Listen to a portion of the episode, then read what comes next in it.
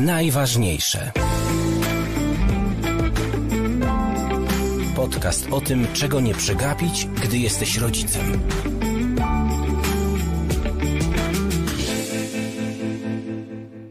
To jest podcast najważniejsze, czego nie przegapić wtedy, kiedy jesteś rodzicem. Ja się nazywam Mikołaj Fox i bardzo serdecznie zapraszam na kolejny, trzeci odcinek naszego podcastu.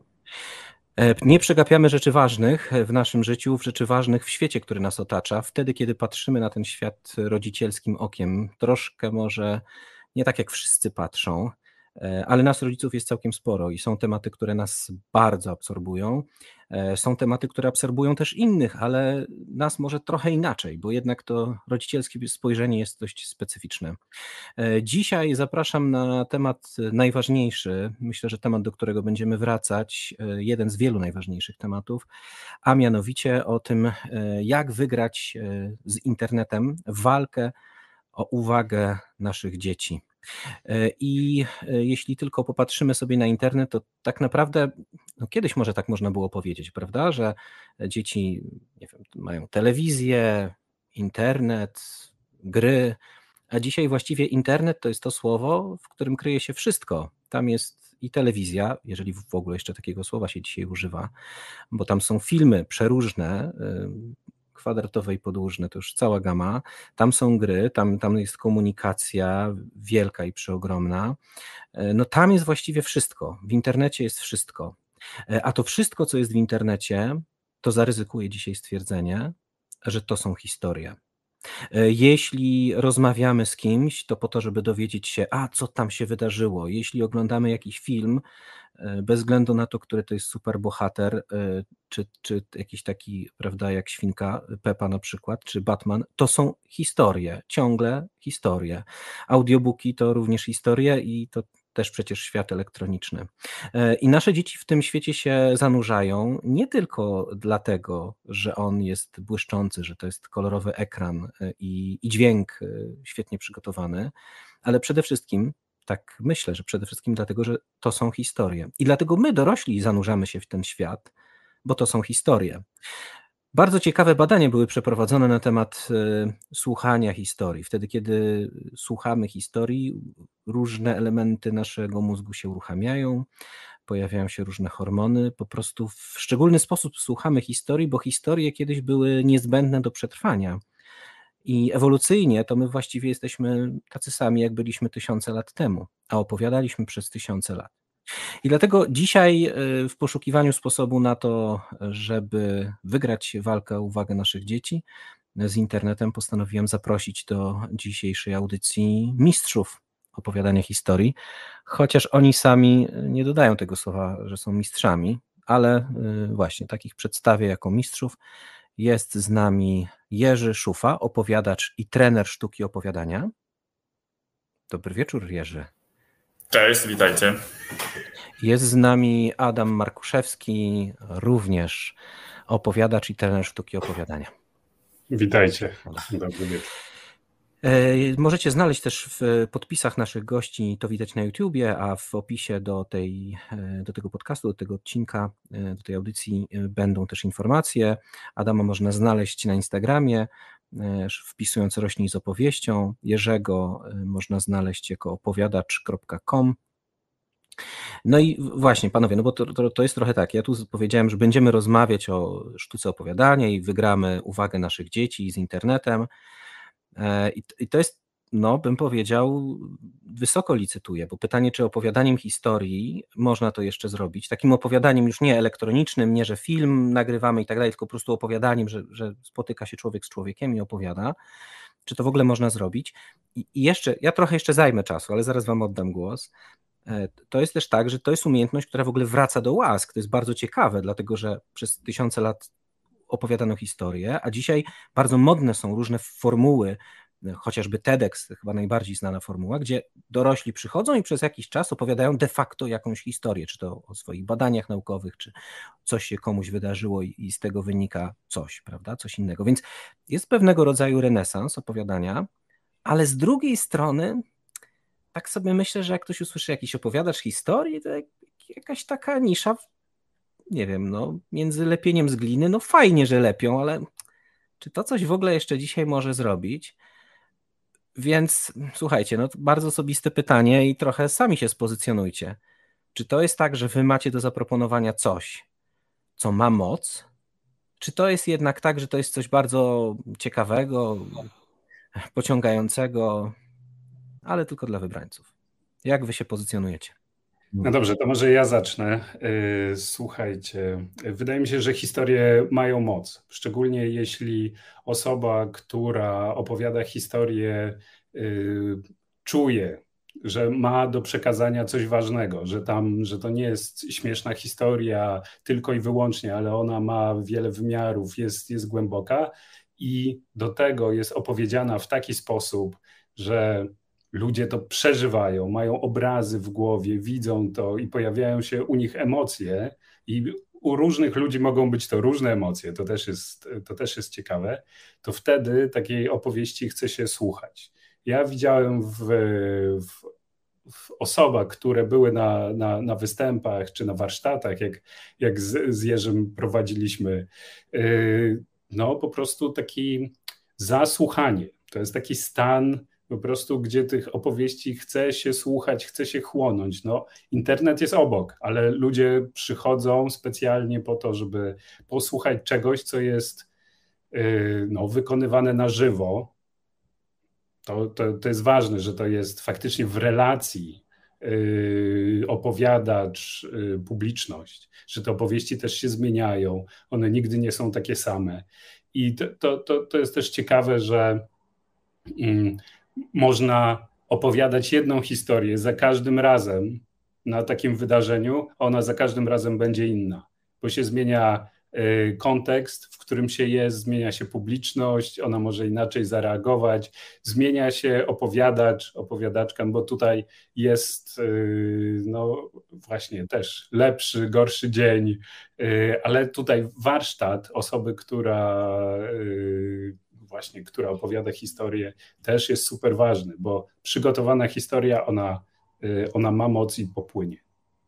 No dobrze, to zanim Jerzemu oddamy głos, tak, ja Jerzy też chciałbym Ciebie zapytać o to, o to jak siebie pozycjonujesz, ale, ale jeszcze chwilkę y, małego wtrętu, no bo drodzy słuchacze, to nie jest tak, że ja teraz chciałbym Was zaprosić, żebyście wzięli udział w jakimś festiwalu opowiadaczy, to znaczy zapraszam, bo to są fantastyczne sprawy, ale nie jest moim zamysłem, że y, jak wygrać y, walkę z internetem o uwagę swojego dziecka, pójść na festiwal opowiadaczy. Nie. Y, dzisiaj stawiam bardzo konkretną tezę, że, że my możemy zacząć opowiadać i że to może wprowadzić niezwykłą jakość, ale co jest ciekawe, ci, którzy mnie znają trochę lepiej, wiedzą, że dla mnie jest bardzo ważne łączenie kompetencji właśnie z różnych sfer ja mam przekonanie, a więcej nawet doświadczenie, że opowiadania historii nie tylko może się każdy nauczyć, czyli nie, nie to, że trzeba pod jakiegoś talentu wielkiego, znaczy wiadomo, może być jakiś talent dodatkowo wspierający, ale że to się przyda wszędzie. I w życiu zawodowym, i w życiu osobistym, rodzinnym, i że tym naprawdę coś można wygrać. Ja tak uważam. No to słuchajcie dalej, a pytanie do Jerzego wraca. Jerzy, a ty jak siebie pozycjonujesz? Lepienie z gliny garnków, e, czy po prostu e, broń potężniejsza niż AI, czyli e, sztuczna inteligencja. Jak to jest? To jest trochę i to, i to, e, ale może to nie oddaje dobrze sprawy. Na pewno opowieści mają moc, nie? I to jest tak, jak ty powiedziałeś, że po prostu my jesteśmy tak sformatowani ewolucyjnie, że one do nas trafiają. E, pytanie, czy ta forma, czyli opowiadania ustnego w bezpośrednim kontakcie, ma jeszcze dzisiaj sens miałem takiego wujka z Londynu i właśnie jak się zaczynałem zajmować opowiadaniem, co o tym mówi, on mówi, e, to 100 lat temu, to miało sens, nie? E, no i, i z drugiej strony faktycznie ta, ta forma sztuki, czyli właśnie opowiadania, tak jak jest występ i przychodzą dzieci nie wiem, do teatru, domu kultury i się im opowiada, no jest dosyć niszowa, tak, wychodzą jacyś, to jest dosyć niszowy ruch. Natomiast sama jakby, e, sama idea tego, żeby opowiadać bezpośrednio sobie więcej, w świecie, w którym jesteśmy zalewani właśnie opowieściami, które ktoś już przygotował, no myślę, że, że to jest potężna moc tutaj i to jest potencjał e, i po prostu tego potrzebujemy wszyscy. No i, Jerzy, i ty jesteś rodzicem. Ty jesteś rodzicem. To, to, tak. to, to co? To da radę pokonać internet? Wiem, że twoje dzieci nie, nie są jeszcze nastolatkami, więc to jesteś też trochę na straconej pozycji. Ludzie powiedzą, no a co on może wiedzieć? Jego dzieci nie są nastolatkami. No ale Dla tych młodszych to, niech będzie. To fakt, chociaż prowadziłem warsztaty z nastolatkami, więc to też jest, też jest ciekawy case. Um, ale no jeśli chodzi o moje dzieci, to może najpierw mhm. rodzicielskie. Faktycznie moje dzieci są małe, bo, bo mam dzieci w zakresie od miesiąca do um, 4,5 z medianą przy tam 2,5, e, więc um, w sensie, że środkowo na tyle. I no na pewno opowieści bardzo działają. I na pewno też jest tak, że nie trzeba mieć żadnych zdolności.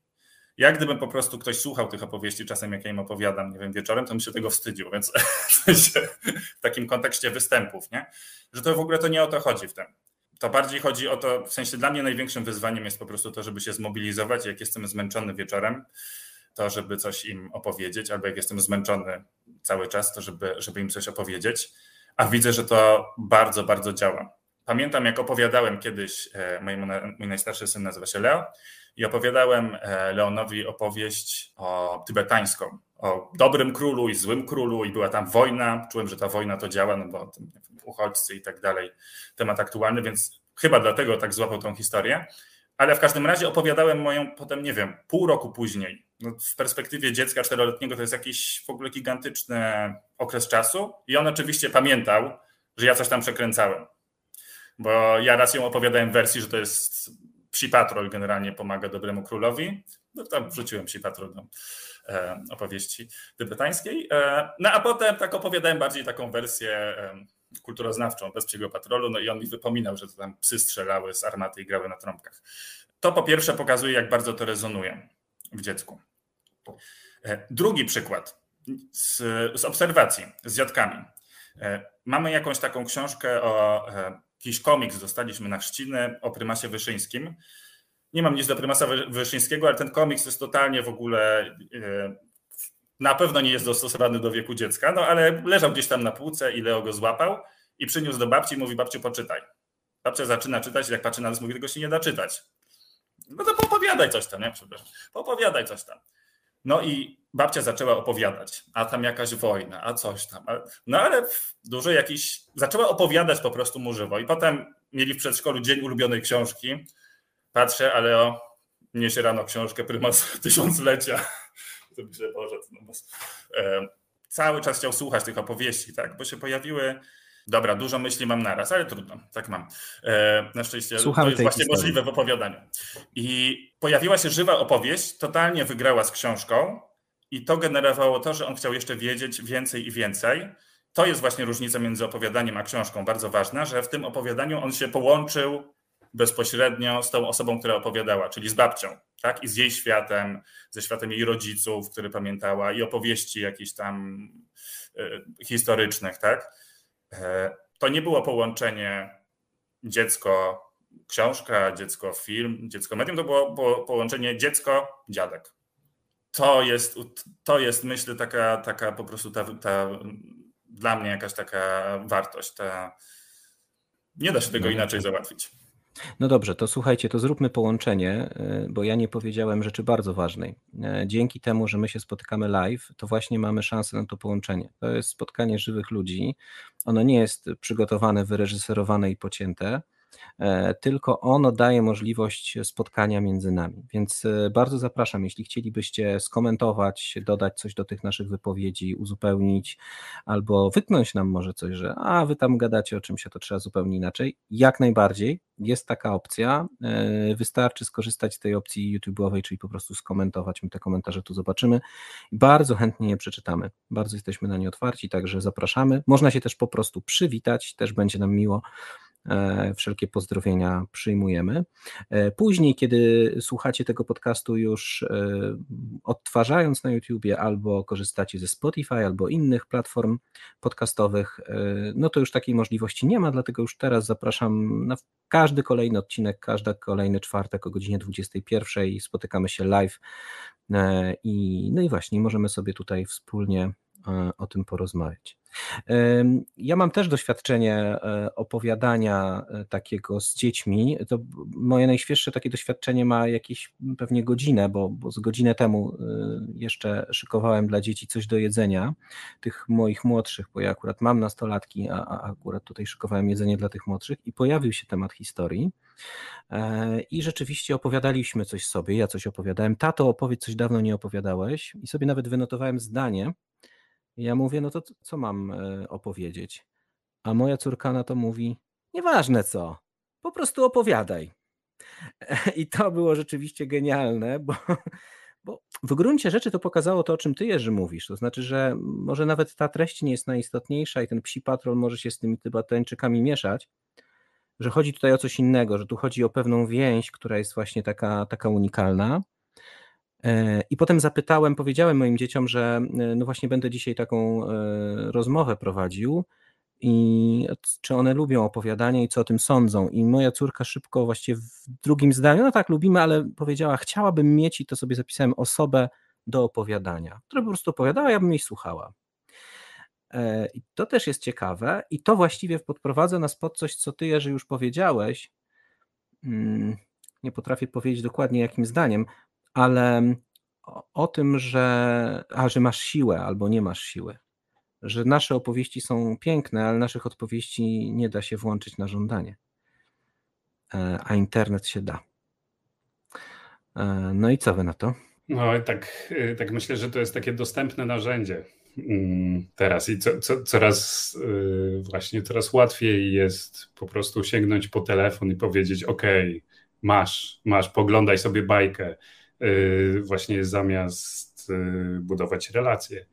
I y, ja nie mam dzieci, ale byłem na takim spotkaniu razem z, z, moim, z moim kumplem, który przyprowadził tam swoją córkę. I w pewnym momencie zaczęliśmy roz, rozmawiać o tym, co się dzieje z pudełkiem po ciastkach. I wiecie, i po prostu to, to, to też była taka relacja, że córka Piotra zaczęła wymyślać, co się dzieje w środku, w tym pudełku. I rozwijaliśmy tą historię, i ona siedziała właśnie w tym parku, w tym pudełku y, po, po, po ciastkach. I to, to było niezwykłe, bo to mm, ważne jest y, to, żeby pamiętać, że przy dzieciach Y, ten, ten wkład jeszcze osoby, która słucha, że to nie jest tylko, wiecie, narracja z jednej strony osoby opowiadającej, ale właśnie relacja zakłada to, że druga strona albo odpowie na jakieś pytanie, albo coś podrzuci. Właśnie wtedy ona się wykuwa i dzięki tym emocjom, które się pojawiają, ona zostaje zapamiętana przez, przez dziecko. Takie, że jak ty powiedziałeś, no po prostu pół roku, a wiesz, a historia gdzieś jest i jest, no, może być odtworzona. No i w sumie tak sobie myślę, że dzieci mają o wiele mniej źródeł informacji niż, niż osoby dorosłe. Przynajmniej mają in, inny, inny zasięg. No nie, same nie, nie, wiecie, nie poczytają gazety czy książki, czy y, wiecie, nie włączą sobie internetu. Że no, z tym to już różnie bywa. No, może zależy od wieku, ale zasysają informacje skąd się da i dzięki temu no, też, też mogą lepiej pamiętać. To, to mhm. wam powiem, że jeszcze w e, książce Wopla, Sztuka opowiadania, sztuka słuchania, on przywołuje takie badania psychoterapeutki amerykańskiej, Francis e, Vickers, że ona e, stwierdziła, że dzieci w wieku od 3 do 6 lat, które nie słuchają historii rodzinnych albo bajek, mogą mieć jakieś zaburzenie rozwojowe związane z, tutaj z fantazją, czy y, jakieś wchodzenie w y, jakieś wyimaginowane działania. Właśnie to, to jest ciekawe, że po co rodzice mieliby opowiadać bajki? Właśnie po to, żeby tutaj budować fantazję, budować pomysły na różne rozwiązania, właśnie żeby ten świat y, też był właśnie jakoś mm, może bardziej zrozumiały, ale żeby on był, nie wiem, może bardziej fantastyczny dla dzieciaków. To jeszcze jedną rzecz dodam. O, o młodzieży, bo prowadziłem warsztaty z opowiadania dla dla, dla młodzieży w Muzeum Warszawy. Oni mieli stworzyć swój szlak po, po muzeum. I słuchajcie, dla mnie to było niesamowite, że te osoby, które były na warsztatach, bardzo weszły w opowiadanie historii osobistych, sobie, sobie nawzajem opowiadali, ale już bajki czy, czy baśnie, y, ten, ten wątek nie był dla nich aż tak porywający. I myślę, że tu coś się zmienia w pewnym, na, na pewnym etapie, kiedy yy, właśnie no już, już dzieci przestają być dziećmi, stają się młodzieżą, yy, że właśnie innego rodzaju historie są bardziej yy, pożądane. Jak słucham tego, co mówisz o, o, o, tym wczesnym wieku i o właśnie opowiadaniu i o tych deficytach, które mogą się pojawić z braku opowiadania, to myślę sobie oczywiście o rozwoju jednej z czterech kluczowych kompetencji przyszłości, e, czy może już ta przyszłość się staje, więc pewnie teraźniejszości, jaką jest właśnie kreatywność.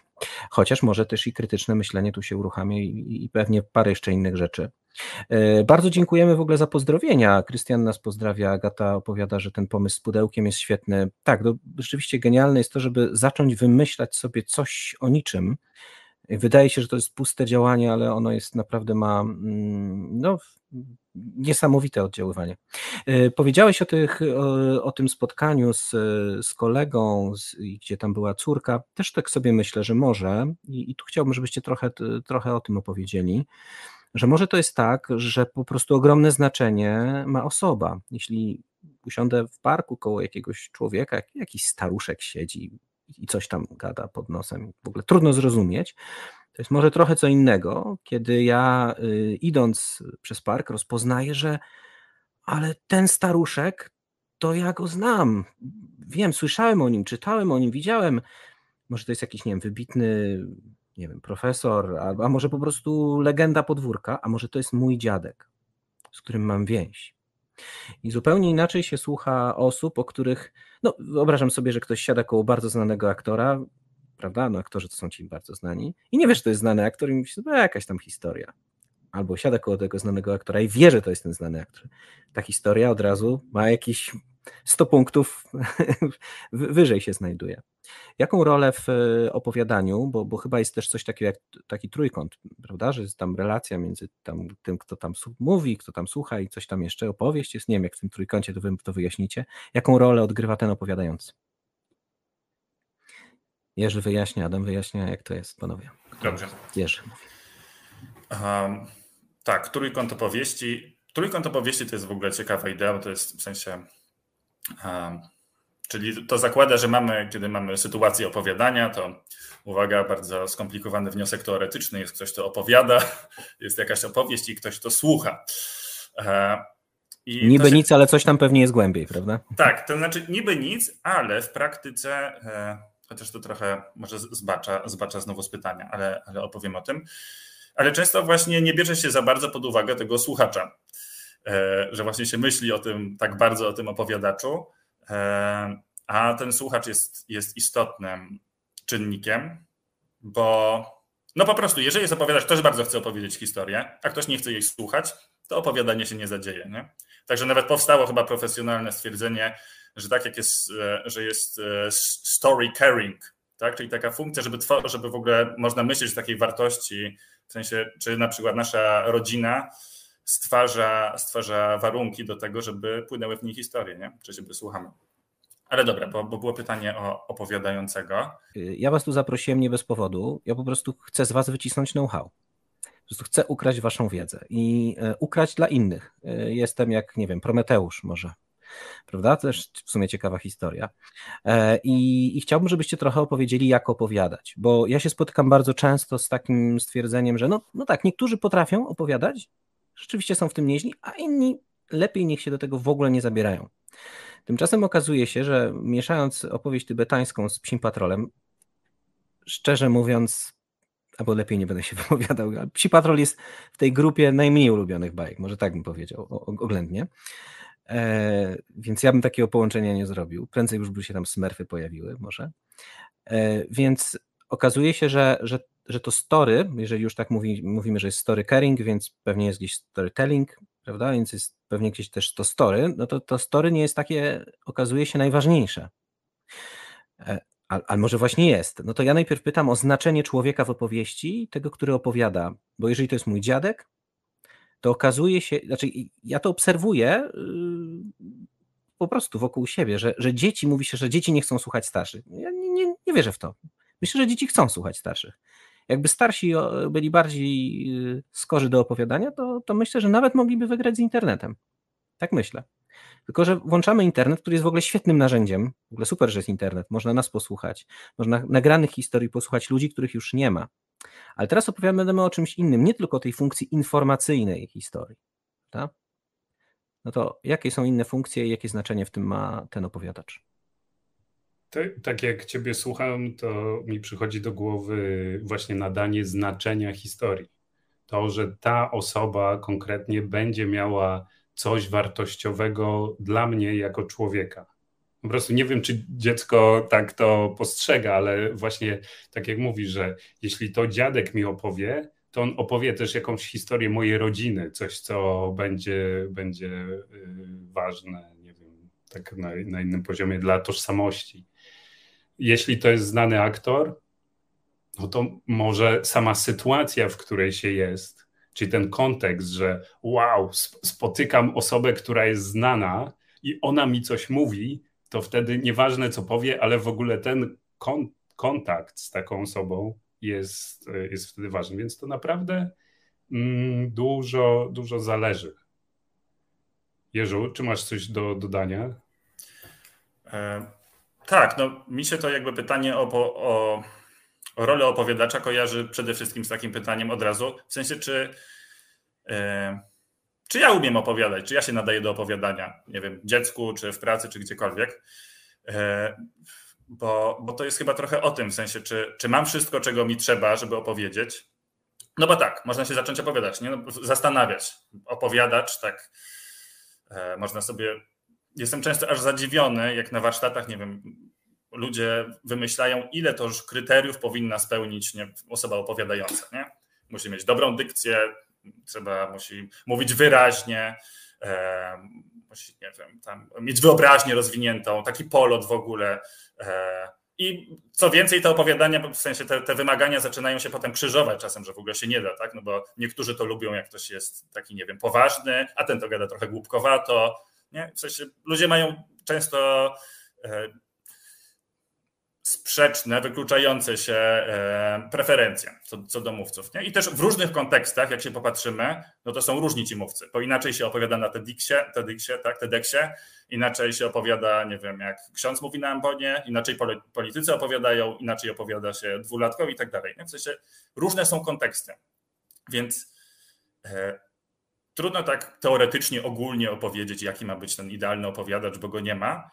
Ważne jest po prostu, żeby to pyknęło nie? Ale żeby pyknęło w relacji e, rodzić dziecko, to wydaje mi się, że po prostu nie trzeba mieć żadnych specjalnych umiejętności. W sensie nie trzeba na, na, naprawdę niczego mieć, czego już się nie ma, bo jeżeli potrafimy mówić, to znaczy, że operujemy na wysokim poziomie abstrakcji językowej i potrafimy skleić jakąś narrację. I mamy jeszcze głos, a jeśli nie mamy głosu, to czasem nawet możemy w, w, tak, w języku migowym coś pokazać, w sensie to nawet nie jest ograniczeniem. Jeśli generalnie posługujemy się językiem, to możemy opowiedzieć. Potrzebujemy czasu, żeby opowiedzieć, potrzebujemy osoby, która będzie słuchać. I to są I po prostu wystarczy. Tak, też tak myślę, że tutaj ta, ta, ta, ta relacja, ona wzbogaci historię. Po prostu, że to może być ktokolwiek z podstawowymi w, w umiejętnościami, Jerzu, tak jak, tak jak powiedziałeś, absolutna zgoda. Że tylko potrzebna jest ta przestrzeń spotkania i wysłuchania. Tego, żeby ta, ta, ta historia gdzieś się pojawiła i może, nie wiem, jakiś, jakiś taki specjalny moment. No, ja jak byłem mały, no to wieczorem, kiedy szedłem spać, to był ten moment właśnie czytania i, i opowiadania historii. Właśnie, bo może czasem, czasem narzędzie, jakim, jakim jest książka, tak jak już wcześniej mówiliśmy, one mogą trochę blokować taki swobodny flow historii. A właśnie gdy, gdy czasem odłożymy książkę i po prostu zaczniemy opowiadać, to wtedy się dzieją no, jest więcej wolności, tak mi się wydaje, że fantazja może sobie po prostu budować historię, jakie chce. Hmm. No Dodałbym jed, mhm. jedną okay, rzecz, jeśli mogę, no żeby nie wyszło tak, że okej, okay, mistrzowie opowiadania powiedzieli, że wystarczy, e, wystarczy po prostu Że nic nie trzeba. że nic nie trzeba. Jest, no, w sensie jest to, opowiadać, tak. Jest to istotna prawda tak naprawdę, bo dużo jest w naszej głowie, że się wydaje, że nie potrafimy. I to jest ważne, ale myślę, że jest też w kontekście opowiadania dzieciom jest taki jeden tip, który moim zdaniem się super sprawdza. To czekaj. To, to, poczekaj, okay, to poczekaj. Bo, bo, bo, bo ja bym chciał właśnie, żeby były tipy i żebyście dali trochę instrukcji. No bo bardzo miło się z wami rozmawia, ale, ale trochę takiego więcej tutaj chciałbym, e, więcej takiej treści, takich trików i tipów. To słuchajcie, jest teraz taki kilka sekund dosłownie, nie wiem czy macie ze sobą wodę, czy nie, e, ale możecie się jej napić i, i o tych tipach zamawiać.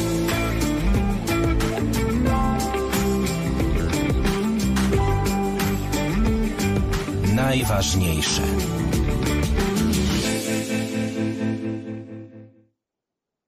No dobrze, słuchamy dzisiaj e, podcastu. Najważniejsze e, o tym, czego nie przegapić, gdy jesteśmy rodzicami. E, bardzo się cieszę, że, że tutaj jesteśmy. Zapraszam zawsze w czwartek o 21. To jest dobry moment, żeby też być z nami, komentować, dopisać, coś uzupełnić. Rozmawiamy dzisiaj o opowiadaniu historii, a właściwie o tym, jak wygrać uwagę naszych dzieci z internetem. I próbujemy to zrobić historiami. Teraz będzie po prostu prawdziwa kradzież Prometeusza, różnych typów. Ja jestem Prometeusz, a wy jesteście Słońce. Ja was tutaj zaraz sprowadzę na ziemię, drodzy goście, żebyście nam opowiedzieli różne typy. E, jak te historie opowiadać dzieciom i nie tylko. Nie tylko, bo one, te, te historie są, przydają się wszędzie, też w tym życiu zawodowym. Natomiast tu, tutaj jest chyba ważna rzecz, bo, bo po co my tak naprawdę chcemy wygrywać tę uwagę naszych dzieci? Myślę, że my chcemy ją wygrywać, dlatego że chcemy budować z nimi relacje. E, to nie chodzi tylko o zapchanie im czasu, no bo to doskonale robi internet internet. I teraz, jeżeli zaczniemy opowiadać naszym dzieciom historię, e, to nie, nie muszą być jakieś eposy, prawda, chociaż może też. Wcześniej tak sądzę, że one mają szansę, potocznie to się mówi, złapać bakcyla i chcieć słuchać tych historii później. Jeśli nagle, nie, nie opowiadając nigdy nikomu nic z naszych dzieci, no, przychodzi nas 16-latek i nagle nas tknęło i mówimy, opowiem ci teraz historię rodzinną, sądzę, że to może być trudne. E, tak jak trudno pewnie byłoby szesnastolatkowi wsiąść na rower, gdyby on go zobaczył po raz pierwszy i powiedział, co to jest. Więc e, opowiadajmy od samego początku, opowiadajmy wcześniej, ale co robić, właśnie, co robić? Proszę, opowiedzcie mi teraz. Jerzy chyba zacznie, bo, bo ma jakiś tip, jeśli chodzi o opowiadanie historii dzieciom. Co konkretnie robić? No bo są pewne struktury historii, są, są pewne e, no, są bohaterowie, dobry, zły, no to tak najprościej, ale tam można różne rzeczy dołożyć, żeby pojawiło się to coś. No to, no to opowiadajcie. Jerzy. To ten, ten tip, e, pierwszy moim zdaniem, najważniejszy, to e, żeby zaczepić historię o świat dziecka. I e, może opowiem, opowiem historię, teraz krótką anegdotę. Zauważyłem, jak, jak mój no właśnie najstarszy Leo miał dwa lata, to kiedyś usłyszałem, jak moja żona wieczorem mu opowiada bajkę. I to była bajka, w której był cały dzień Leo. W sensie wszystko po kolei wymienione to, co się działo, tylko to się nie przydarzało Leo, tylko bohaterem był królik. Czyli życie Leo przydarzało się królikowi. I on za tym bardzo podążał. E, to była taka bajka na usypianie. Ja potem ją przejąłem i też zacząłem, zacząłem w ten sposób e, opowiadać. On tam pięć słów na krzyż mówił, ale mógł coś dopowiedzieć, rozumiał, było to bardzo dostosowane do niego. E, teraz właśnie, nie wiem, bajka tybetańska i psi patrol. Leo prosi mnie, opowiedz mi bajkę o, o psim patrolu. No ja się tam nie znam na psim patrolu, wiem, że tam są psy i się któreś nazywa Chase i, i chyba tyle wiem. E, no ale pamiętam, znam bajkę tybetańską, nie? którą akurat mogłem opowiedzieć, bo jest fajna. Więc znowu wplatam coś z tego, z tego z jego świata, z jego prośby do bajki. E, jakiś czas temu miałem występ w Katowicach, właśnie filozoficzne i, i w jednej opowieści powiedziałem, a ta opowieść to się wydarzyło tutaj niedaleko, tylko to, to było w dzielnicy, w Ligocie, a ona się tam wydarzyła bliżej centrum Katowic, nie? Tam mieszka chłopiec Artur. I potem po występie przybiega dziewczynka i mówi, proszę pana, ja, ja też jestem z Katowic. Nie? I ta opowieść jej się najbardziej podobała. Moim zdaniem to jest ciekawa baśń, ale inne są ciekawsze, ale ta opowieść właśnie mi się najbardziej podobała. E, więc no myślę, że to jest taki po prostu klucz, clue do, do, do zaciekawienia, żeby, żeby, mhm. żeby złapać e, świat dziecka. No. E, nie wiem, czy, czy znacie, mam nadzieję, że, że znacie, może słuchacze też znają, to, to sławna bajka grajka o czerwonym kapturku, która kończy się w ten sposób, że ten wilk zamieszkał w warszawskim zoo i nie podchodźcie zbyt blisko do tej klatki, bo to straszne wilczysko. No i mam wrażenie, że naprawdę od dziesięcioleci dzieci wypatrują w tym zoo, no bo on niedawno chyba tam zamieszkał, ten wilk, tego właśnie złego wilka. E, Marta zadaje nam pytanie. Panowie opowiadacze, od czego zacząć? Od książek bez tekstu z samymi obrazkami, od zmyślania historii dotyczące czegoś, co widzimy za oknem samochodu. Właśnie od czego zaczynać, bo no właśnie, właśnie, Adam, od czego ty, ty byś zaczynał?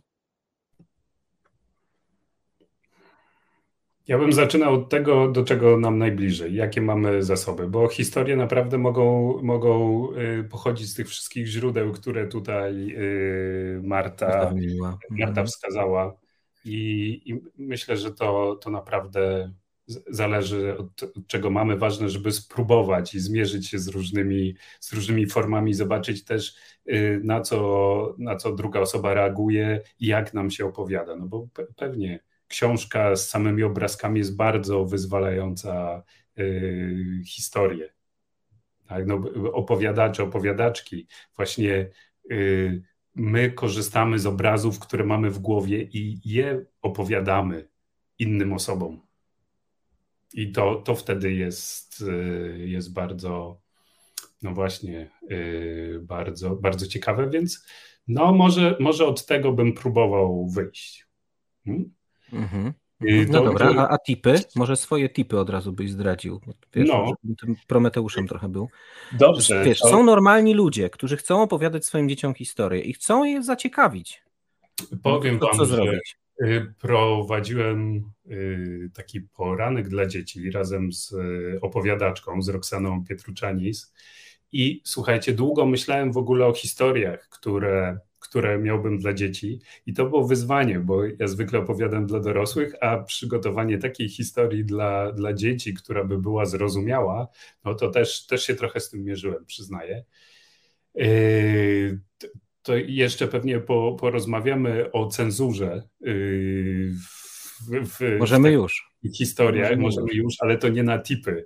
Może to, to, to, to za chwilę. Y, to, co bardzo się sprawdziło, to, to muzyka, jakieś dodawanie dźwięków, gesty i takie, y, takie bezpośrednie podejście do, do tych ludzi, którzy siedzą, siedzą y, przed wami i też zadawanie ich, im, im pytań czy zagadek, tak żeby oni trochę podpowiedzieli albo tam pytanie się na przykład, co lubią, co, co oni by zrobili w danej, w danej sytuacji, jak, jak narracja yy, idzie dalej. No i oni czują się zaangażowani, bo też współtworzą historię. Myślę, że to, to, to bym to mm, dał jako tip. Jeżeli historie są dłuższe i to tak w grupie 501, w której, w której jesteśmy razem z Jerzym i jeszcze z yy, no, wieloma opowiadaczami, opowiadaczkami, myślimy o takich porankach dla dzieci, co, czego one potrzebują, że na przykład yy, czasem aktywność ruchowa jest potrzebna albo wspólne zaśpiewanie czegoś. No to tak, żeby, żeby utrzymać yy, skupienie dzieci tak mniej więcej przez 40-50 minut. Taki mamy, taki mamy cel. Dobra, ale Adam, poczekaj, nie, bo tym nie tylko dzieci. Ty powiedziałeś, że opowiadasz głównie dla dorosłych i opowiadanie dla dzieci jest dla ciebie wyzwaniem. Ja tak sobie, wiesz, myślę o różnych osobach, które spotykam każdego dnia i mam wrażenie, że wśród tych osób jest wielu genialnych opowiadaczy. Ktoś fantastycznie opowiada, co mu się na mieście przydarzyło i jak on znowu wpadł w jakiś korek, ktoś mu zajechał drogę i tak dalej. Ktoś inny opowiada jakieś po prostu żarty, jakieś, nie wiem, tematy polityczne i robi to prześmiesznie. Czyli jest wielu opowiadaczy wśród nas i teraz, no bo my jesteśmy rodzicami, jasne, mamy dzieci, ale mamy też i osoby dorosłe, mamy nastolatków, którzy są z nami. To gdybyś teraz na chwilę powiedział jakiś tip, odciął się od tej warstwy dziecięcej i powiedział jakiś tip, że jak chcesz opowiedzieć dobrą historię, po prostu dla dorosłych, po prostu dla ludzi, To co, co jest takie istotne, żeby w tej historii było? Bo, bo chcemy coś przekazać, to jak utrzymać tą uwagę? Bo o to tak naprawdę chodzi. Bo można opowiedzieć taką historię, że słuchamy minutę, już nikt nas nie chce słuchać. Jak utrzymać uwagę? Jeśli wiesz, co dla ciebie jest ważne w tej historii, to, to myślę, że to jest cały czas ten powrót trochę do, do siebie i do tego, jak ty rozumiesz, yy, rozumiesz historię. I wtedy, yy, jeżeli ona w tobie coś rusza, jakieś, jakieś emocje, i możesz ją, i możesz to przekazać, chcesz to przekazać, to wtedy ona wybrzmi w innej osobie. Po prostu. Okej, okay, czyli autentyczność, po prostu autentyczność. Tak, autentyczność, zahaczenie, zahaczenie o, o, o siebie, o jakieś własne doświadczenia. Myślę, że, że to, jest, to jest taka baza.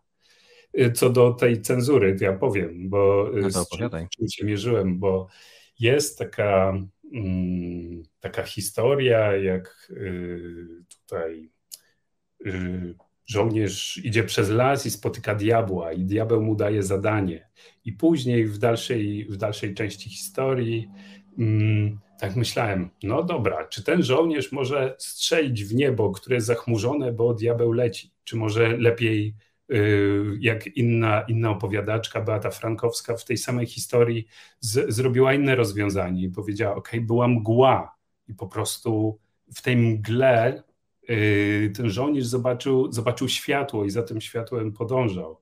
I w ogóle nie było tego elementu strzelania na przykład, tylko właśnie inaczej, inaczej opowiedziała ten fragment. I tak sobie myślę, że sporo, sporo od nas zależy właśnie, co, co wsadzimy do historii, co chcemy przekazać innym, innym osobom. Czy Czyli co, cenzurować, czy właśnie wręcz przeciwnie? No właśnie, Tutaj, y, tutaj sporo, sporo zależy, roślina do mnie mówi. Y, no właśnie, to była sporo, też ciekawa, ciekawa historia. Nie wszyscy to widzą. Nagle roślinka wypuściła y, gałązkę tak, w twoją sporo, stronę. No, bracia Grimm to zrobili. Uładzili te historie, które były w pierwszym tomie. I właśnie w, we wrześniu będzie wydane przez dwie siostry te pierwsze wydanie braci Grimm dla dorosłych. Jestem bardzo ciekaw, jakie, są, jakie to są historie. Właśnie, które nie zostały y, trochę, wiecie, uładzone, przycięte. No, nie wiem, czego mam się spodziewać, i tutaj no, bardzo, bardzo czekam na tą pozycję. No dobrze, to, to Jerzy. Yy, jeszcze opowiesz jakieś swoje tipy? Ja chcę się na przykład podzielić swoim jednym mhm. który bardzo uważam za mój kluczowy tip, ale, ale ciekaw jestem właśnie, co wy, wy powiecie. Pewnie. Y, to jeszcze do, właśnie do tego pytania, od, od, czego, od czego zacząć.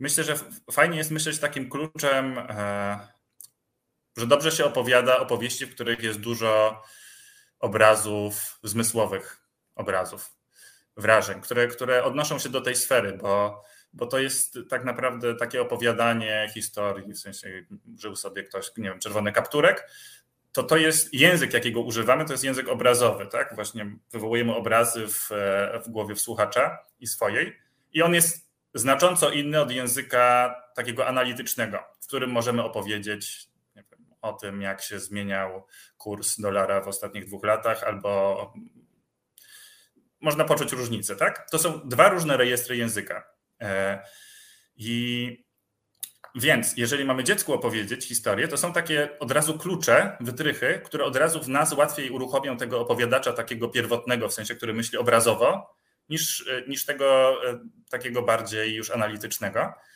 I na przykład może, sprawdzają się dobrze opowieści z naszego dzieciństwa, bo to jest czas, kiedy my kodowaliśmy bardzo intensywnie wrażenia zmysłowe. Więc na przykład opowieść, nie wiem, moje pierwsze wspomnienie, E, nie wiem, Boże Narodzenie z dzieciństwa, e, nie wiem, pierwsza jazda na rowerze.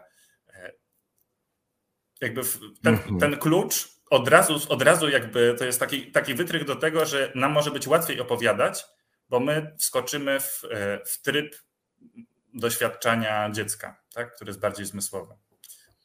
Taki typ. Czyli ten żołnierz, o którym była mowa, wszedł do lasu, szedł po wyboistej drodze i nagle poczuł zapach. Jak myślicie, jaki zapach mógł poczuć? Tak? I tutaj łączymy parę tych elementów, coś w tym stylu. Mhm. Wiecie co, dla mnie w historii y, bardzo ważne jest to, y, to trochę o tych tipach, y, i to jest taka rzecz, która też pojawia się jako element pracy, mm, no nie wiem, dziennikarza, radiowca, bo to też jest opowiadanie historii. Że słuchacz, który będzie słuchał naszej rozmowy, wie, że jest coś, czego nie wie. To znaczy, że on się czegoś dowie. No bo jakbym powiedział, wiesz co, to jest historia o Batmanie. Ten Batman to, to był zupełnie zwykły gość, ale on miał po prostu był bardzo silny i miał super sprzęt. I on zawsze pokonywał wszystkich przeciwników. Trochę już nie ma po co słuchać, prawda? Ale jeśli wiemy, że właśnie był taki tajemniczy człowiek, który był nazywany Batmanem, ale właściwie nie wiadomo dlaczego, i kiedyś przydarzyła mu się pewna historia, która skończyła się w zupełnie niespodziewany sposób. To wydaje mi się, że tej historii chętniej posłuchamy, bo chcemy się dowiedzieć, kim właściwie był ten człowiek i w jaki sposób ta historia się skończyła. E, ale to, co teraz powiedziałem, jest w sumie niezwykle trudne, bo, bo teraz dotykamy takiego czegoś, coś, co tak mi się wydaje, że dotykamy czegoś, co można nazwać suspensem. Pewnie jeszcze pięciu innych rzeczy, y, o których możecie powiedzieć ale może właśnie to jest najtrudniejsze. Tak jak w opowiadaniu dowcipów to jest bardzo trudne, że nie każdy umie opowiedzieć puentę. No bo każdy umie powiedzieć, że tam Polak, Rusek i Niemiec albo Jasio zrobił coś tam, bo znamy to z przedszkola, prawda? Te, te żarty takie z brodą, ale nie każdy potrafi, może tu jest ten dar, w jakiś taki umiejętny sposób opowiedzieć tą puentę albo przekazać ten suspens, tą, no właśnie, ja nie wiem, czy ten suspens, co to jest suspens i czy musi być w każdej opowieści. Adam, to pytanie do ciebie. Wiesz co, y, no, kiedyś mieliśmy takie warsztaty y, z, z dżihadem Jerzu, y, z dżihadem derwiszem, z opowiadaczem z Libanu, który mieszka we Francji, o momencie Szeherezady. Tak, wydaje mi się, że to, że to, że to właśnie z nim.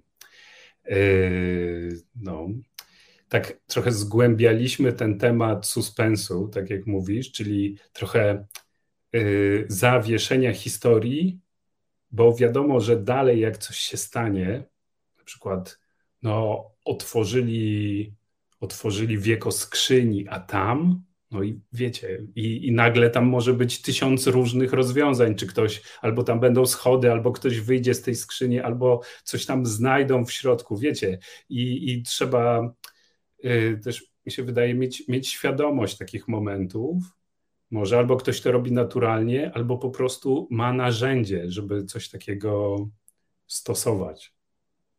No, że to może być albo uświadomione, albo, albo nie i naturalnie stosowane, albo ktoś zupełnie o tym, no, o tym, o tym nie myśli. Tak, są, są, są narzędzia, można to ćwiczyć, tak, sposoby, jak zaciekawiać. No dobrze, czyli no ta skrzynia to mnie naprawdę zaciekawiła. Sam jestem ciekaw, co tam było w środku i czy to był już Indiana Jones ze swoją arką, czy może że coś zupełnie innego. E, ale dobrze, czyli, czyli to są takie elementy. Czyli o. można sobie powiedzieć tak wieczorem, albo wracając do domu z pracy, myśląc o tym, że opowiem mojemu dziecku historię, a mam takiego znajomego, który postanowił, że opowie przez cały rok opowie swojej córce codziennie jedną inną historię. No, bardzo poważne wyzwanie. E, I e, wracając do domu z pracy, zamiast myśleć o tych mailach nieodpisanych i, i raportach niedokończonych, można się zastanawiać, dobra, to chcę dzisiaj mojemu dziecku opowiedzieć historię, nawet niech to będzie historia rodzinna i e, tylko potrzebuję kilku elementów, które sprawią, że to będzie dobra historia. I już wiemy, że, że, że jednym z tych elementów ciekawych jest właśnie, no jakby tam się pojawiła taka skrzynia, że coś nagle znajdują, otwierają i nie wiadomo, co tam jest. No dobrze, to to jest to.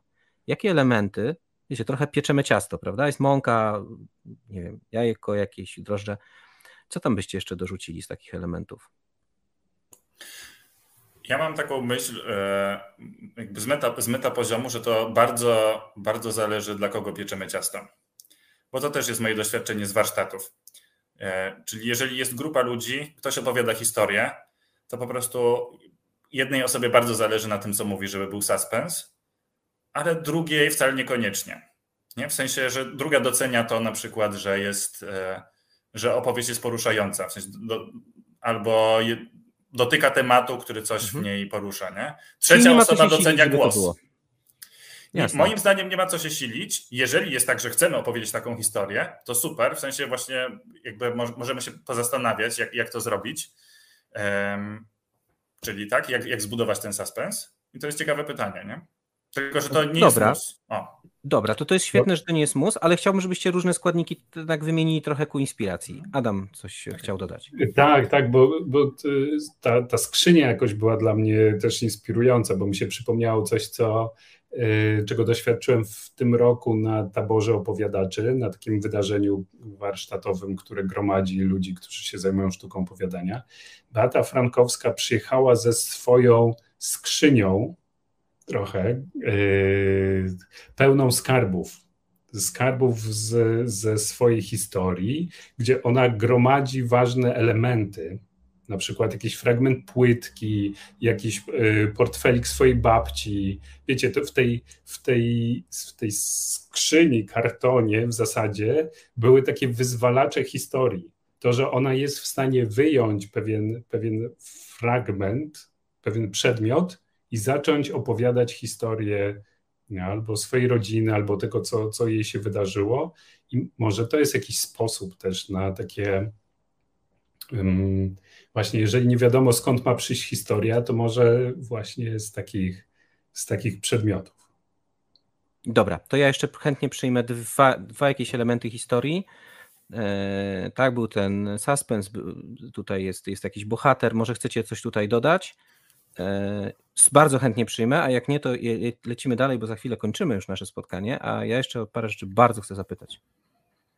Dobra, to ja wrzucę tylko, oczywiście na temat tego to się można rozwodzić, nie? Jest różne teorie, co tam się składa, ale to jest fajne, że powiedziałeś o bohaterze. Bohater to jest super ważny, ważny jakby ten klocek w historii, który możemy sobie różnie pokolorować. Może być królik poza... na przykład, który przeżywa historię tak. Leona, a jest królikiem. Dokładnie. Jasne. Czyli jest na przykład królik i też fajny drugi klucz, to jest y, też ważny tak strukturalnie w bajkach, no to jest antagonista, jakiś bohater, czyli powiedzmy jest królik i nie wiem, łowca królików. E, I trzeci klocek, który można dodać na przykład, który od razu też buduje jakieś napięcie, to jest pytanie, czyli na przykład refren, który będzie się powtarzał, e, czyli na przykład nie wiem, FK, FK, FK, gdzie moja marchewka? I jest królik, bohater, łowca królików i nie wiem, który na przykład porwał wszystkie marchewki, nie, żeby wygłodzić króliki i jest królik, który chodzi i szuka FK, FK, FK, gdzie jest moja marchewka. I od razu to już jest nie, jakaś, jakaś klarowna struktura, wokół której można improwizować, nie? bo ta FK może się pojawić tam nie wiem, 10 razy po drodze na różnych spotkaniach czy w czasie podróży. Super, totalna zgoda. To ja, to ja bym jeszcze jedną rzecz dorzucił, zanim przejdziemy dalej, czyli y, nie może być ciągle akcji. Że muszą być momenty przerwy, oddechu, no bo jeżeli coś się dzieje i ten królik ciągle idzie i kogoś spotyka, no to nie będzie, no, nie, może to nie być zbyt, zbyt ciekawe, że formuła będzie bardzo podobna i przewidywalna, że muszą być jakieś zmiany w dynamice historii, żeby ona faktycznie Y, dawała też takie poczucie ochłonięcia, swobody, że muszą być te momenty bardziej dynamiczne i takie, gdzie, gdzie, gdzie jest więcej przestrzeni, na przykład właśnie wchodzimy w zmysły wtedy. Idziemy przez ten las o sosnowym na przykład zapachu. No.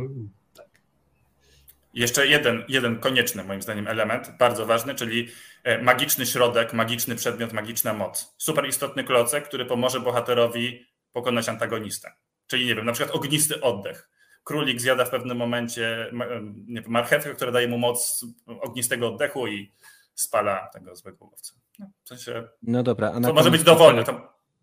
Aha, tak. A na koniec tej całej historii to musi zawsze być tak, jak y, w takim schemacie podróży bohatera, że ten królik był sobie zwykłym królikiem i spotkał tego antagonistę, a potem trafił na tą marchewkę, która dała magiczna moc, pokonał tego antagonistę, wrócił do, swojego, no, do swojej norki, ale już nie był takim samym królikiem, był tym samym, ale innym. To tak, ta przemiana bohatera jest konieczna na koniec, czy, czy to jest jednak tylko jedna z opcji? Jedna z opcji. No, jedna z opcji.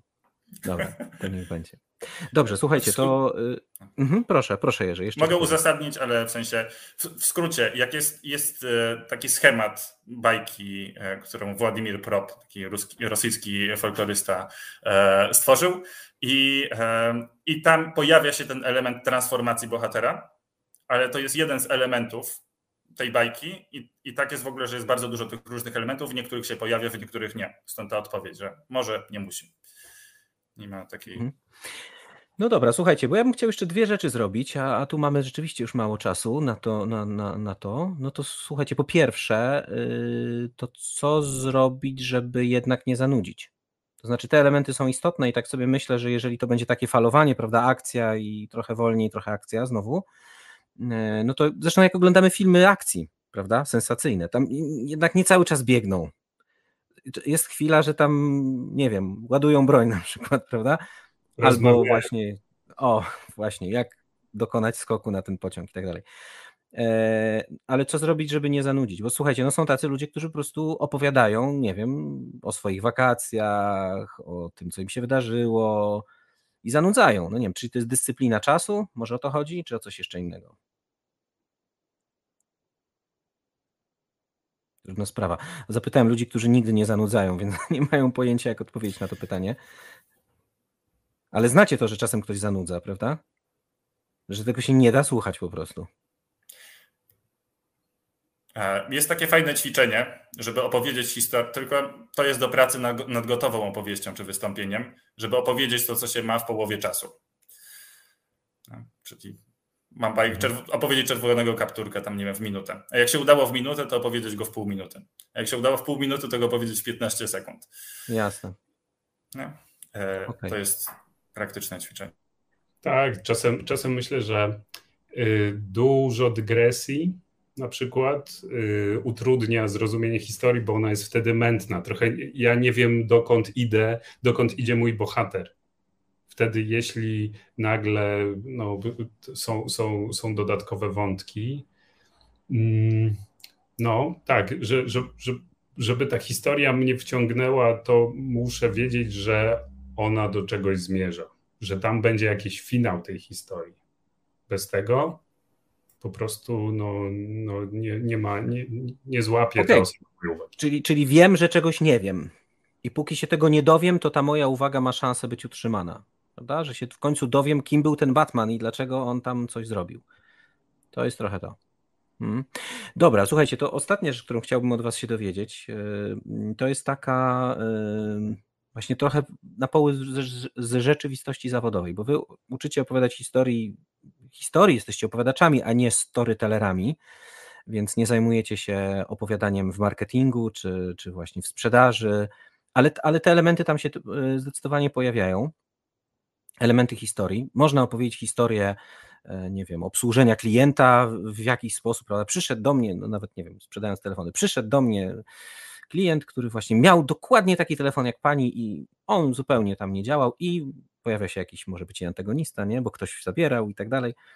E, czy, czy to jest łatwo, czy trudno przekładać na takie codzienne, jakby świadomie wykorzystywać te elementy, o których wy mówicie, implementować je do, do opowieści swoich, nie tylko E, w rozmowie z dziećmi. No, perfekcyjny film Wielka Ryba mi się teraz przypomina Tima Bartona, gdzie, gdzie główny bohater, czy jeden z głównych bohaterów już odjechał kompletnie z tymi opowieściami, e, przeinaczając rzeczywistość i, i stworząc swój własny świat, ale, ale czy widzicie taką przestrzeń na to, żeby wyjść z opowiadaniem historii tylko z obszaru, e, z obszaru właśnie no, takiej rozmowy z dziećmi gdzieś dalej? Czy wy na przykład jak rozmawiacie z innymi ludźmi, to też opowiadacie historię, czy, ja na pewno nie myślę o tym w sposób taki analityczny, że mam jakąś, ale ja nie działam też w ten sposób, że, że, że wiem, jakie są, nie wiem, klocki na dobrą historię, teraz z kimś rozmawiam i myślę o tego użyję, ale na pewno doświadczenie występowania przed ludźmi no, przekłada się na inne sytuacje występowania. Czyli pamiętam, jak zacząłem opowiadać jeszcze kończąc studia, potem jak miałem jakieś prezentacje na studiach,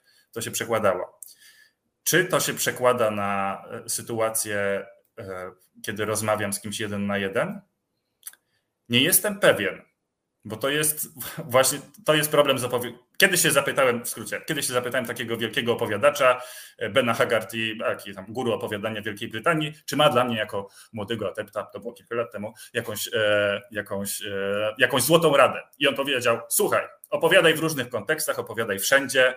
E, ja opowiadałem przy łóżku tam umierającego ambasadora, opowiadałem tam, nie wiem, przed parlamentem cokolwiek, w jakiejś myśli dziurze. Tak, bo, bo, bo po prostu uczymy się przez powtórzenia w różnych kontekstach I nie jest tak, że opowiadanie, nie wiem, na, na TEDxie to jest to samo, co, co mówienie Czy kazania ambasadora. No, dokładnie, przy ambasadora itd. itp.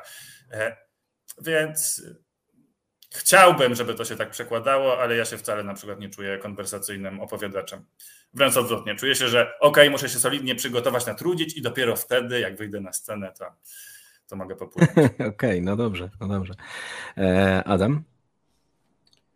No u mnie podobnie. Też yy, tak, takie codzienne opowiadanie dla mnie to jest coś, coś innego niż, y, niż taki, taki przygotowane, taka przygotowana historia lokalna, którą, którą opowiadam przed publicznością, czy to dzieci, czy dorośli. Bo tamta jest przećwiczona, tamta y, jakoś korzystam z jakichś rekwizytów, instrumentów, no zu, zupełnie, zupełnie to jest inny kontekst niż, y, niż takie, takie codzienne historie. Może nie wiem, to, że, że mam głos, który jest jakimś narzędziem, no to on zostaje ze mną i może yy, tak, no, może czasem, czasem historie są bardziej, bardziej wciągające, emocjonalne, jakoś korzystam z ciała, z gestów i to, yy, to, to, to rusza ludzi. Mm, no tak, no bo my jednak bazujemy na historiach e, ludowych, etnicznych, no i właśnie to jest specyficzny zbiór, zbiór opowieści po prostu. No mhm. dobrze. Słuchajcie panowie, jest czas, żeby podsumować. Mamy taki tutaj zwyczaj, który się nam pojawił w tych naszych audycjach, żeby na koniec spróbować sobie powiedzieć, co właściwie dzisiaj w tej audycji jest taką kwintesencją i co było najważniejsze, to o tym za moment.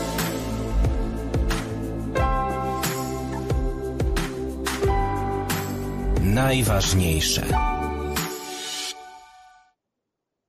Najważniejsze. Co dzisiaj było najważniejsze? E, powiem szczerze, że ja bym chciał zacząć.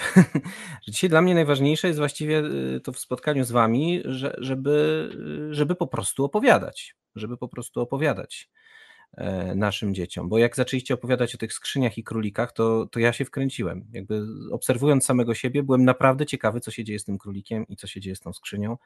Więc myślę, że po prostu trzeba to robić. To jest dla mnie najważniejsze. Ciekaw jestem, co dla Was w tej rozmowie dzisiaj było najważniejsze, co uważacie, że, że warto byłoby podkreślić w całym tym, tym tekście jakimś e, zielonym, czerwonym długopisem, szlaczkiem, dwoma kreskami, jak tylko chcecie. Co było najważniejsze? Y, dla mnie ta rozmowa o więzi. Te, te historie, one budują relacje po prostu, że nie są tylko opowiadaniem właśnie takim y, zabiciem czasu czy wypełnieniem czymkolwiek, ale historia, która jest na żywo, która się tworzy we współpracy, ona jest po to, żeby wzmacniać więź. Dla mnie tak naprawdę pierwsza myśl też była taka o tej, o tej więzi, czyli to, że, że mam spotkanie i to jest właśnie w kontekście opowiadania dzieciom dla mnie najważniejsze. Tego mojego kontaktu z moim dzieckiem nic nie zastąpi. No, w sensie absolutnie nic. To jest, to jest jedy, jedyna. To jest najważniejsze. I to jest najważniejsze. Panowie, bardzo Wam dziękuję za dzisiejsze spotkanie. Przypomnę, Adam Markuszewski. Na Instagramie można go znaleźć e, wpisując rośnij z opowieścią e, i Jerzy Szufa, można wpisać opowiadacz.com, e, można znaleźć obaj panowie, to opowiadacze i trenerzy sztuki opowiadania. Bardzo polecam, żeby znaleźć też ich inicjatywy. Będzie można Was też gdzieś pewnie niedługo usłyszeć, ale to jest podcast, więc on zostaje na, na dłużej i może być już nieaktualne to, na co dzisiaj zaprosicie, więc, więc zapraszamy, żeby po prostu Was odszukać. Bardzo serdecznie Wam dziękuję. Dzięki za zaproszenie. To była miła rozmowa. Tak, ja też bardzo dziękuję i dziękuję Wam za wysłuchanie. Bardzo Wam dziękuję wszyscy, drodzy słuchacze, za udział w dzisiejszym naszym odcinku, naszej trochę audycji, trochę podcaście, mm, który się nazywa Najważniejsze. E, bardzo dziękuję za ten wspólny czas. E, no i co na koniec? Po pierwsze, zapraszam e, za tydzień w czwartek o 21, jak zawsze. No i tutaj już można trochę zapowiedzieć, o czym będziemy rozmawiać. A będziemy rozmawiać, słuchajcie, super ważny temat, będziemy rozmawiać o komunikacji z osobami w spektrum autyzmu.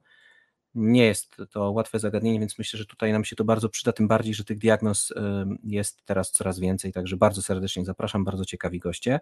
Zapraszam bardzo do subskrypcji, żeby sobie kliknąć dzwoneczek y, czy jakiś inny znak, który sprawi, że nie przegapicie kolejnych odcinków. Zapraszam bardzo serdecznie, jeśli uważacie, że ta y, formuła ma sens i warto ją wspierać, to zapraszam bardzo serdecznie do zaproszenia mnie na kawę. Można kliknąć na link e, i kupić kawę. Do tego też zapraszam. Zapraszam też do moich własnych inicjatyw e, na blogu zawódojciec.pl. Zbieramy cały czas, jeszcze ostatnie miejsce są na warsztaty strategiczne, warsztaty rodzicielskie mm, dla mężczyzn, także bardzo serdecznie zapraszam. No i mam nadzieję, że usłyszymy się niedługo, to znaczy już za tydzień o 21 w czwartek, przypominam, pamiętacie? To dobrze. Ja się nazywam Mikołaj Fox, skłaniam się nisko i mówię wszystkim do usłyszenia.